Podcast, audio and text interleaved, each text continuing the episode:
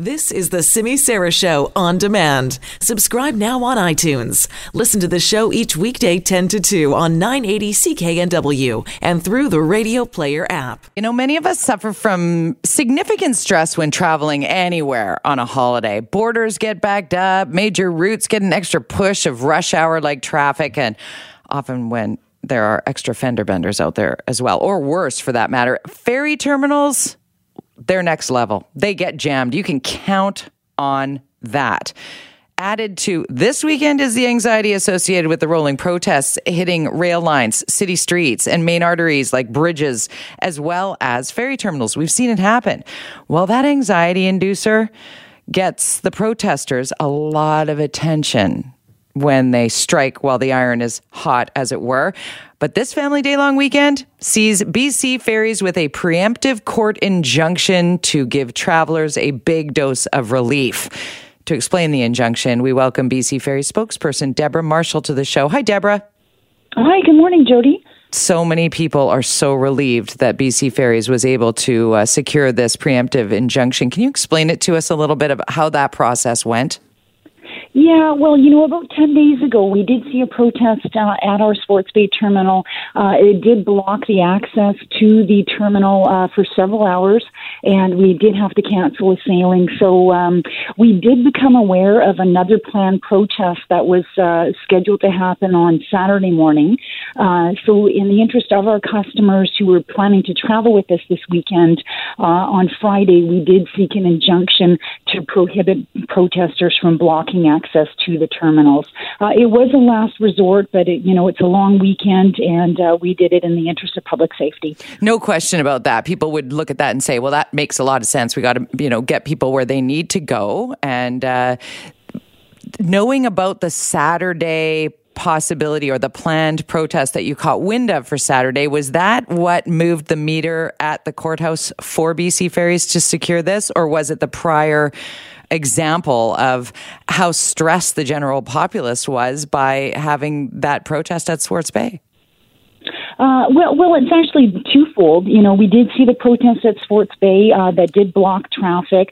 We also saw another protest northern Vancouver Island at our Alert Bay terminal. That protest did not block traffic, but then we saw on social media that there were plans to blockade Swartz Bay on Saturday. So that's why we took the move. We certainly respect the rights of individuals to peacefully protest and express their views, but our concern was blocking the terminal. And I think that is somewhere that both sides of this, if there are polarizing sides, just average Jim and Joe and Joan public wanting to be able to count on the fact that they can pick up their child at daycare if they're going from one part of town to the other, they might even support the protesters and the activism behind it, but they need to get where they're going. So the difference between a block and a protest, I think, can sort of find some center here. So from what we're garnering in terms of people contacting us here at the station, the real frustration happens when, i.e. the ferries don't run or the West Coast Express is completely shut down. When there's sort of a rolling protest through a part of the city, it's not, people aren't as exasperated, I guess that's what I'm trying to say, Deborah. So having this in place for BC Ferries does not negate civil protest voices, the freedom of speech to be near a ferry terminal, to have banners and chant and get a message across. It's just actual blocking of the ferries that is the problem here, correct? Well, that's exactly right. And we are creating demonstration zones that would allow protesters to be highly visible and express their views at the terminals, but just not to block people from having access. So, again, we totally get it. Free speech, people can express their views. They want their opinions known. But if they can do it off to the side, they'd be highly visible, but not impede traffic, our customers and our employees from accessing the terminals. What an excellent idea that is, a demonstration zone that actually has the audience that demonstrators or protesters or activists, whatever the label will be, they would have their audience that they're looking for. Exactly. People can certainly get their message across. Obviously, family day-long weekend, we've got thousands of customers traveling with us.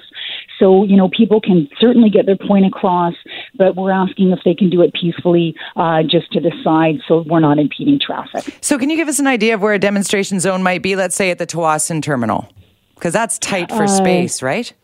It is tight for space. You know, there is the causeway. I actually don't have the list in front of me where all the demonstration zones would be. Fair enough. But I do know that, you know, we certainly want to be able to give people a place that they can make their views known, but just do it safely on the side. Maybe that's a tomorrow story. I definitely want that information if you wouldn't mind sending it to us, because that fascinates me to perhaps find a way, because that's been an argument for those in and around the Lower Mainland in Vancouver proper, for that matter, because we have been seeing those rolling protests from major artery to major artery, and the argument being, why not at the art gallery where protests have often happened? Why not at Jackpool Plaza where protests have often happened?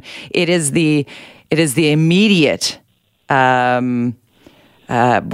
spotlight, I guess, that protesters get when they shut down the intersection of Broadway and Cambie. So it's great that BC Ferries has been able to get this preemptive injunction. Is it ongoing, or is it just for this weekend? It is ongoing for the current situation that is happening with the pipeline protests.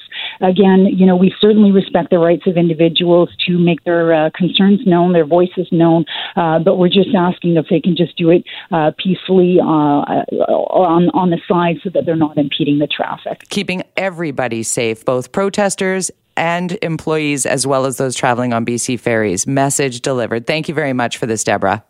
Thank you. That's Deborah Marshall, BC Ferries spokesperson, speaking to the preemptive injunction that was granted to BC Ferries to remove protesters who would block the ability for ferry riders to utilize that service on this long weekend.